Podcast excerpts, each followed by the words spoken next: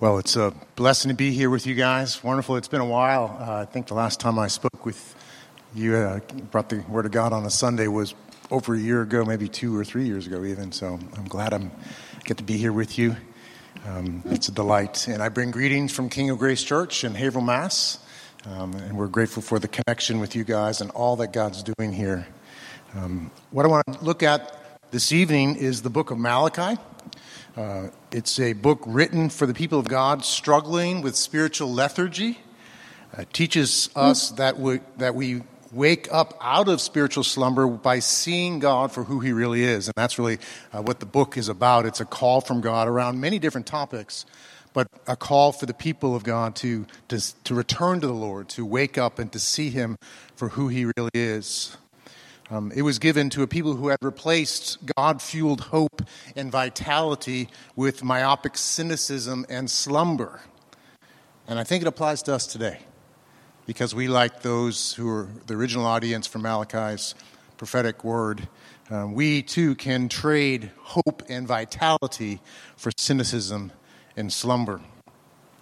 Jason Duesing, in uh, his book, Mere Hope Life in the Age of Cynicism, writes the following with instant global interconnectedness alerting us to all forms of tragedy and conflict, our society appears to have defaulted either to resigned despair or distracted indifference. When regularly our leaders disappoint us by their actions, and their human flaws are flouted and magnified due to our relentless and merciless scrutiny, it's easy to see why many have come to a collective understanding that no one can stand with a message of hope. Once a small genre of fiction literature, dystopian themed novels, games, and movies seem now to be the predominant world in which entertainment takes place, and increasingly the real world as well. Hope, rather than dystopia, is the fiction of our day. What happened? Going to quote Mohammed Fairouz, he writes The age of anxiety has given way to an age of cynicism among my generation, cynicism is no longer a bad word, it's being celebrated, and it is often mistaken for intelligence. The age of cynicism, cynicism, Fairouz continues, is where it is better to be wry and distrustful than to be open and trusting. And Duesing says Christians should take heed, for we, as those living in this world, are prone to bend toward it. Often the pull toward cynicism is easier to fall than the struggle to resist. Sarcasm comes too easily. Complaining is default small talk, and despair can mark us more than joy. I think he's right in his assessment. And God does not leave us alone to kind of figure this out on our own. He gives us His Word. And His Word has truth and His Word has power to address us in our cynicism, in our struggle with cynicism. And this book was written for people who were struggling with cynicism. If you don't know the storyline, uh, what had gone on with the people of God at the time, they had come back from exile, and there had been wonderful promises of restoration. There were wonderful promises for the people of God going back hundreds and hundreds of years, and God had blessed them in so many ways. They had rebelled, and, and after uh, really hundreds of years of, of gross rebellion, God finally brought what He said He would he brought discipline and exile on them.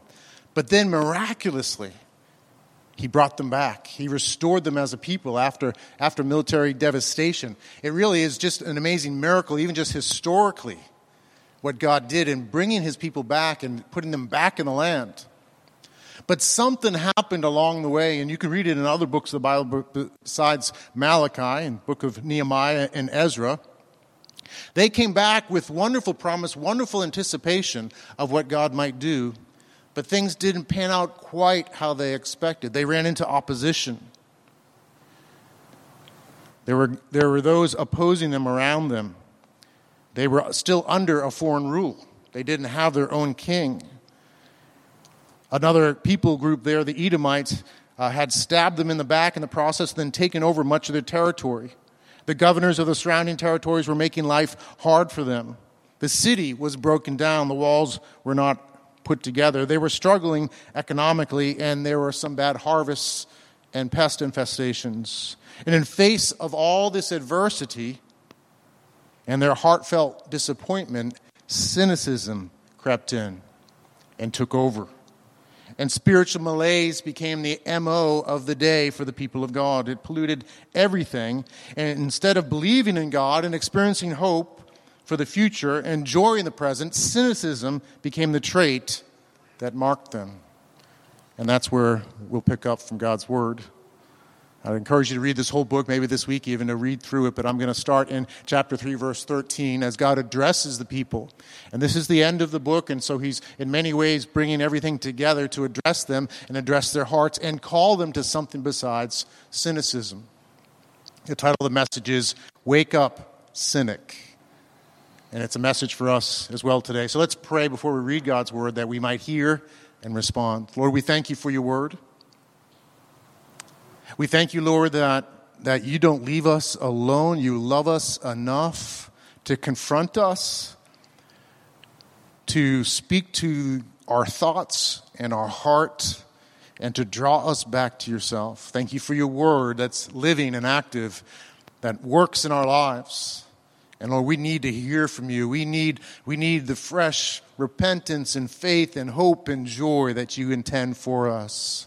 All of us, oh Father, have been affected by cynicism, and some of us are deep in it. And we pray, Lord, lift us out and make us your holy people. Draw all to yourself this evening, we pray. In Christ's name, amen. Malachi chapter 3, verse 13. Your words have been hard against me, says the Lord. But you say, How have we spoken against you? You have said, It's vain to serve God. What is the profit of our keeping his charge, of walking as in mourning before the Lord of hosts? And now we call the arrogant blessed. Evildoers not only prosper, but they put God to the test and they escape. Then those who feared the Lord spoke with one another. The Lord paid attention and heard them, and a book of remembrance was written before him of those who feared the Lord and esteemed his name. They shall be mine, says the Lord of hosts, in the day when I make up my treasured possession, and I will spare them as a man spares his son who serves him. Then once more you shall see the distinction between the righteous and the wicked, between one who serves God and one who does not serve him. For behold, the day is coming, burning like an oven, when all the arrogant and all evildoers will be stubble. The day is coming shall, the day that is coming shall set them ablaze, says the Lord of hosts, so that it will leave them neither root nor branch. But for you, who fear my name, the Sun of righteousness shall rise with healing in its wings. You shall go out leaping like calves from the stall, and you shall tread down the wicked, for they shall be ashes under the soles of your feet on the day when I act, says the Lord of hosts. Remember, the law of my servant Moses, the statutes and rules that I commanded him at Horeb for all Israel. Behold, I will send you Elijah the prophet before the great and awesome day of the Lord comes, and he will turn the hearts of the fathers to their children, and the hearts of the children to their fathers, lest I come and strike the land with a decree of utter destruction. God's word from Malachi 3 and 4. And what I submit to you, the central message here is a call to not grow cynical, but to realize that God has this. God's got this. Don't grow cynical. God's got this. So I want to first just look at this reality of cynicism in, in the text and in our lives. He tells the Israelites in the beginning, Your words have been hard against me. He says it earlier, actually, in chapter 2 as well, that his, their words have, are, have wearied him. The, the wording here is stronger. These are not words that are just slightly off, but these are words full of grumbling. God is stepping up his rebuke and summarizing the core problem with the Israelites in Malachi's day. They've lost sight of God, and they've exchanged faith and hope and love for doubt and cynicism and compromise. And, brothers and sisters, this is happening in our age as well, and it happens in our lives as well. They had lost sight of God, and they can only see themselves and their problems. Any mention of God is to blame Him. Any thought of God only brings deeper bitterness. Now, they're facing difficulties that are part of God's discipline on their lives because they are wandering and God's seeking to bring them back. But they're also facing di- uh, difficulties that are just part of life. Life in this world until Christ returns and makes all things right has trials, has difficulties. And those difficulties come in seasons on both the wicked and the good. And as they struggle with these difficulties, whatever they might be in particular, they're turning away from God, not towards Him. The Lord calls us to turn towards Him. He calls us to build our houses on the rock, not on the sand. The storms and, and the floods come against both houses, the one on the rock and one on the sand, but the one on the rock stands, the one on the sand is washed away. And often that, that experience of being washed away is, is not so dramatic. It's, it's, often, it's often a gradual cynicism and bitterness and a loss of hope and a just going through the motions and that eventually leads to walking away. Think about it, right? If you know people that are older and perhaps bitter have become cynical and walked away from the faith or walked away from hope. They weren't always like that. Most people at some point in life have hope and are optimistic about the future. And it's how they deal with the difficulties in life that will shape and mold them and determine whether they end up fruitful and faithful or bitter and cynical. That's what's going on here. They've faced difficulty, and, and instead of turning to the Lord, they're turning away, they're turning to cynicism. So listen to how they talk. It's vain to serve God. What is the profit of our keeping his charge or of walking as in mourning before the Lord of hosts? And now we call the arrogant blessed. Evildoers not only prosper, but they put God to the test and they escape. You might not say it that way. Maybe you or I would say it this way it's a waste of time to follow God. What do you really get for all this constant repenting and attempts at holiness? Why go to church? Why give up a weekend day? Why go to small group? I'm too busy for this stuff. Why should I tithe? No one else does, and they all seem perfectly fine without it. Even the worst sort of people are doing well. How can it be that God cares? And if He doesn't care, why should I? Forget it. If God doesn't keep up His end of the deal, I'm not keeping up mine. I'm done. More or less what the Israelites were saying, and maybe what enters our own minds at times. The, the bane of the believer, actually, is to be walking with God, or at least appearing to walk with God, with, while you forget God, while you turn away from Him. That, such a person is to be pitied. There are many better ways to live than in that place of pretending and going through the motions and yet feeling like it's not worth it. But the problem in all this, the problem with the Israelites, the problem with us, is the goal of our faith is off. What's the expectation of, of someone with that orientation?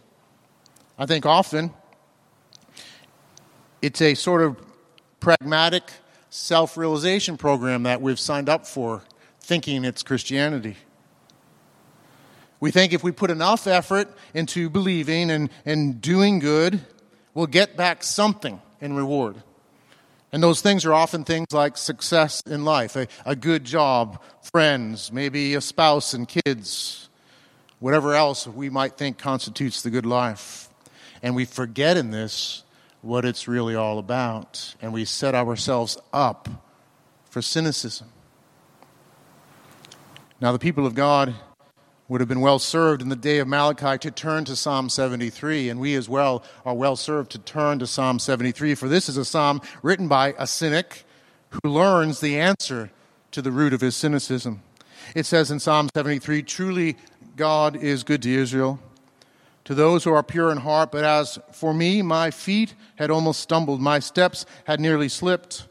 For I was envious of the arrogant when I saw the prosperity of the wicked. All in vain have I kept my heart clean and washed my hands in innocence. For all the day long I've been stricken and rebuked every morning. Then he goes on, when my soul was embittered, when I was pricked in heart, I was brutish and ignorant. I was like a beast toward you. Nevertheless, this is the turning point for the psalmist. Nevertheless, I am continually with you. You hold my right hand. You guide me with your counsel. And afterward, you will receive me to glory. Whom have I in heaven but you? And there is nothing on earth that I desire besides you. My flesh and my heart may fail, but God is the strength of my heart and my portion forever. You see, God has something way better than a good career, stable friends, the good life. And those things aren't bad. But God has something better, and He wants us to set our heart on that thing that is better. And it is the only thing that will sustain you and protect you from cynicism. He gives us Himself. He gives us Himself. That in Him we might have true life and overcome and recognize all these other things are, are so much lesser that I can hold my hands open to them. And if I have them, great. And if I don't, that's okay too. I've learned the secret of being content because I have Him and He has me. Jesus defines eternal life this way this is eternal life, that they may know you, the only true God, and Jesus Christ, whom you have sent. Paul says, I've been crucified with Christ. It is no longer I who live, but Christ who lives in me. And the life I now live in the flesh, I live by faith in the Son of God who loved me and gave himself for me. When we are grumbling against God and tempted towards cynicism, it's likely we've lost sight of this truth that He's given Himself wholly to us bearing our sins on the cross, living the righteous life we never could, dying on that cross for us, rising again on the third day, victorious over sin and death, so that we might have His victory in us and through us. Performing that work, and then by the Spirit of God in time revealing that to us, that we might have Him wholly, and that He might have us. The cure to cynicism is to get your eyes off yourself and your circumstances and get your eyes on the Lord of mercy and glory who loves you so. I think of this actually in ways that are analogous as, as a pastor who does a lot of marriage counseling. What I find in marriages often is when the spouses have their eyes on what they should be getting from that other spouse, it usually leads to failure. And what can happen is over years and years of doing that, it's just all about how this person let me down, the other one let me down. And you live in that place. And the way that you break it, the way that they need to break it, is to realize, you know what? The glorious God has given himself for me. All my sins are forgiven. I'm free, I'm forgiven in him, and now I'm called in Him as He's given Himself to me to give myself to my spouse. So I orient myself in this marriage not to what I can get, but what I can give. Certainly, there's receiving in a healthy relationship, but that's not to be the primary orientation. So, similarly, in our walks with God, when we get our eyes off of God, you owe me. I need this thing. This is my dream. You have to fulfill my dream. But instead, Lord, you've given yourself to me wholly. I give myself to you wholly, however you want to use me. When we live that way, it protects us from bitterness and cynicism, and you'll experience joy even in your trials. So let me ask you what is it you've felt like God owes you? What is that thing that you're holding on to? What is that disappointment? Maybe there was something you were holding on to and, and, it, and it fell through and you're still holding on to it even though you don't have it and you never will. What is that thing? Let it go and give it to Him. He's given Himself wholly to you. And find your life in loving Him and worshiping others, worshiping Him and serving others. Find your life in Him. That will rescue you from cynicism. Don't be cynical. Put your eyes on the Lord. That's the message of Malachi. That's the message of Scripture. Well, Malachi goes on to give other things related to this. The central idea here being don't, don't be cynical, God's got this. And so, what he talks about next is that God's got this, he's paying attention. There's wonderful strength that we receive in this truth. It says in verse 16, then those who feared the Lord spoke with one another. The Lord paid attention and heard them, and a book of remembrance was written before him of those who feared the Lord and esteemed his name. So while there were so many that were cynical, there were those who feared the Lord. There were those who put their eyes on the Lord and said, Lord, we're looking to you in our hardship, in our trials. We look to you. And it says, those who fear the Lord spoke with one another. So they're, they're ones who regard the Lord, they spoke with one another. Isn't that interesting? They spoke with one another. And it says the Lord paid attention and heard them, and a book of remembrance was written before him. The Lord writes a book of remembrance of his people who are fearing him and looking to him. They speak with one another about their situation, probably about their temptations to be cynical as well. This is hard. I'm disappointed. My neighbors are all disappointed. They've been complaining all the time. This is hard, but but but what are you doing? How can we help each other? They speak with one another. It's likely actually where it says the Lord paid attention and heard them that actually that's that's a quote of what they spoke to one another because in, in the hebrew the word them is not there there's no quotes in, in hebrew so i think we can read it then those who fear the lord spoke with one another and said to each other the lord's paying attention and he hears us they remind each other that God is paying attention, that they are not on their own, they're not lost to struggle with these things on their own, but God is with them. And this points to a reality that, that we need each other in all this.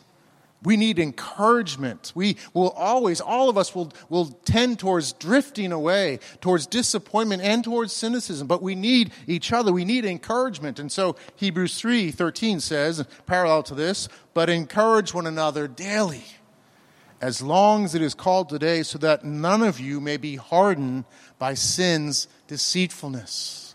Sin will deceive us and harden us and lead us towards cynicism. But we need to encourage one another and remind each other that God is for us, that He's given Himself for us, that He knows what's going on. He takes note, He pays attention. Here it says that He has a book of remembrance. In Psalm 56, it says, You have kept count of my tossings, put my tears in your bottle. Are they not in your book?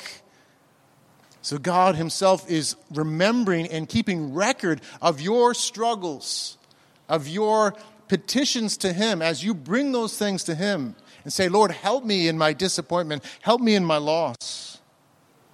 And He brings comfort, real comfort. Don't trade real comfort for the false comfort of cynicism. But come to the Lord, the, the God of all comfort, 2 Corinthians chapter 1, it says, Blessed be the God and Father of our Lord Jesus Christ, the, the Father of mercies and God of all comfort, who comforts us in all our affliction, so that we may be able to comfort those who are in any affliction with the comfort with which we ourselves are comforted by God. For as we share abundantly in Christ's suffering, so through Christ we share abundantly in comfort too. God is one who's there to comfort us. He knows what we're going through. He's near to those who call upon him. He's aware. God's got this. He's paying attention. You're not on your own in your trials, in your loneliness, in your struggles. You're not alone. He is ever aware. Your tears are in a bottle as He notes what you're going through. In the 1947 classic, It's a Wonderful Life, and you, probably a lot of you have seen this more than once. In the story, George barely reaches the point of despair and is ready to take his life because it seems that everyone would be better off if, if he were dead. But at that point in the movie, heaven intervenes, and the heavenly dialogue, if you don't remember, goes like this Hello, Joseph, trouble? Looks like we'll have to send someone down. A lot of people are asking for help for a man named George Bailey. George Bailey, yes, tonight's his crucial night. You're right. Little does George know that heaven has been watching all along his whole life. and expecting this very moment of trial for him. As the angel says, tonight's his crucial night. Now, although entirely fiction, it's, this tale, this popular movie, is based on a solid biblical truth that God is not surprised nor uninvolved. Heaven does take note of your life. Heaven is for you. He's paying attention and He's ready to be there for you. God's got this. So the, remember that He remembers. Remind each other of this. Speak with one another. Encourage one another daily. Remind each other that, that He is for us. I love the promise of Romans 8 32. It says, He who did not spare his own son, but gave him up for us all. How will he not also with him graciously give us all things? If he's given his very son for you, shedding his blood for your sins, paying for your sins completely, if he's already done that, given them the most precious commodity ever for you, how will he not take care of all this other stuff? Encourage each other with these truths. Be an agent of the encourager, the Holy Spirit. The Holy Spirit is the encourager. And as you encourage each other, He will be working in you to strengthen you in this. Let us fear the Lord and speak with one another. Let us remind each other that God's got this, He's paying attention. And then finally, third point God's got this, He will make it right. As it goes into chapter 4, Malachi says, Remember the law of my servant Moses, the statutes and rules that I commanded him at Horeb for all Israel. Behold, I will send you Elijah the prophet before the great and awesome day of the Lord comes, and he will turn the hearts of fathers to their children and the hearts of children to their fathers, lest I come and strike the land with the decree of utter destruction. He calls his people to, to realize that he is making all things right. He calls them to, to remember the law. This, this lifestyle of faith and obedience that had been given to the people of Israel. And then he speaks of a final day, something he's going to do where he's going to make all things right. And it's, it's throughout the text here. He says that he'll send this Elijah. And we, we know from the New Testament that this Elijah actually is metaphorically John the Baptist. And he's sent before the great and awesome day of the Lord to turn the hearts of the children to their fathers and the fathers to the children. Actually, if we look at the parallel verse in, in Luke chapter 1, we understand a little bit better what's being said. It says, And he will turn many of the children of Israel to the Lord their God, and he will go before him in the spirit and power of Elijah to turn the hearts of the fathers to the children and the disobedient to the wisdom of the just to make ready for the Lord a people prepared. So this isn't literal fathers and sons and fathers and children. This is basically spiritual fathers and spiritual children because it says, turn the hearts of the fathers to the children and the disobedient to the wisdom of the just. So, young disobedient ones to the wisdom of the Word of God, the wisdom of those who have been faithful before them. So that's what's going on in the life of John the Baptist as he prepares the, God's people to receive Christ as King. And so it's interesting to note as you, as you read through it, Malachi is saying there'll be this great day that will come, and Elijah will go ahead of me and, and work in the people to prepare them. But when did that day of Elijah happen? It happened in the days of Jesus. And so we live in, in the days of fulfillment of the final days. We live in the final days. When Christ came, those final days started and they'll be completed when he returns. And so we live under the fulfillment of this promise of God making all things right. He's already started in the ministry of Christ. And most profoundly in his death and resurrection. And he's continuing to work in our lives, making things right. And he will finish it when Christ comes back, rewarding the faithful and bringing recompense to those who have refused to trust and follow him. He says in Malachi 4, but But for you who fear my name, the Sun of Righteousness will rise with healing in its wings. You shall go out leaping like calves from the stall, and you shall tread down the wicked, for they will be ashes under the soles of your feet on the day when I act as the Lord of hosts. Again, the fullness of this comes upon his return, but has already happened in great measure. The Sun of Righteousness has risen already. His name is Jesus. And he has overcome our sin and overcome death and will finalize that victory. And in him we have forgiveness and we have healing in him.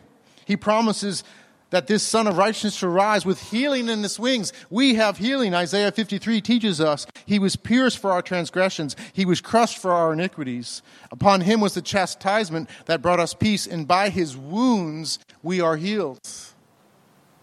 God's already been at work. He's at work in our lives. He's making things right. He's rescuing us. He's healing us. He's restoring us. He's leading us. The promises to the people in Malachi's day are being realized now. And we are part of that day. And, and this truth is important because I think it adjusts us even more to recognize we live in this day that the Old Testament people, the ones who feared the Lord in Malachi's day, would have longed for. If only I could be a part of what he's doing in Cambridge in 2021 as this work, as this promise is being realized. That adjusts us, I think, because we recognize we are so privileged in this grace that we have in Christ and privileged to be part of the mission of this going forward, of Him making all things right, of Him winning people from all tribes and tongues, people and nations. He is making things right and He will finalize it and He will reward those who have looked to Him and feared His name. Those who have turned aside, those who have let cynicism rule them and take them to its final, the final destination it takes them, they will receive judgment. But those who have said, I'm going to look to the Lord, I'm going to trust in the one who's given himself fully to me, there will be blessing and reward. He has this, he's making all things right. He's working now He's bringing redemption, He's bringing healing, and we get to be a part of that. Don't give up. Don't lose hope. God's got this, and He will make it all right, and He is doing that now. In Malachi's day, we could say that they were in the first half of a football game. We're definitely in the second half. We might even be in overtime. I don't know. Don't lose heart as you're called to this football game, so to speak. Now, if you're a Patriots fan, you've learned it's not over until it's over. Four years ago, they played the, the Falcons, and I watched it with a lot of my friends. We watched the game together. I don't know if you watched that Super Bowl game. Midway through the third quarter, there were a lot of cynical people. It was doom and gloom, but it all changed. Imagine if Tom Brady, during halftime, had grown cynical. Can you imagine him in the locker room? And I don't know what he would have been like in the locker room, but imagine him in the locker room thinking, why should I continue? It always goes this way. We get behind, and then they expect me to do something about it. I'm sick of it. It's your fault. I'm done. I'm not going to give any try. it's not, it's not going to work. They're so far ahead of us. Just forget it. I give up. This is just such a stupid game, anyhow. But he didn't. And they came back. We have someone much better than Tom Brady, who's our captain. And he's at work. And you might feel in your life that it's 28 to 3, you're down right now. But the King of Kings is for you and with you. And He's going to work in your life and through you to accomplish things that are beyond your imagination. He wants to form you into the image of Christ, the most wonderful thing. He wants to use you to help make things right, to bring the gospel to others that they might encounter him. He wants to use you together corporately as a church to image who Jesus is to this area to show the glories of God. He's at work. We live in an amazing time. God has a lot for you to do. Get in the game. Don't grow cynical. Put your eyes on the Lord. God's got this. He's paying attention. He will make all things right. Brother or sister, I plead with you to examine your heart and see where it may have grown cynical. Take that to God. Ask Him to help you. Ask Him to help you look to Him. Ask, you, ask Him to help you remember. He's paying attention, He's making all things right. Let's pray. Lord, we thank you for your word. Thank you for Malachi. Thank you for these truths. Thank you for your care for us. Lord, we need you because we do tend to grow cynical. And we want to have fresh hope and fresh strength. And we want to follow you. We want to remember. We want to serve. We want to be in what you're doing, this game, so to speak, this wonderful plan you have. So I pray you work in our hearts, draw us to yourself, and lead us in your ways, we pray. In Christ's name, amen.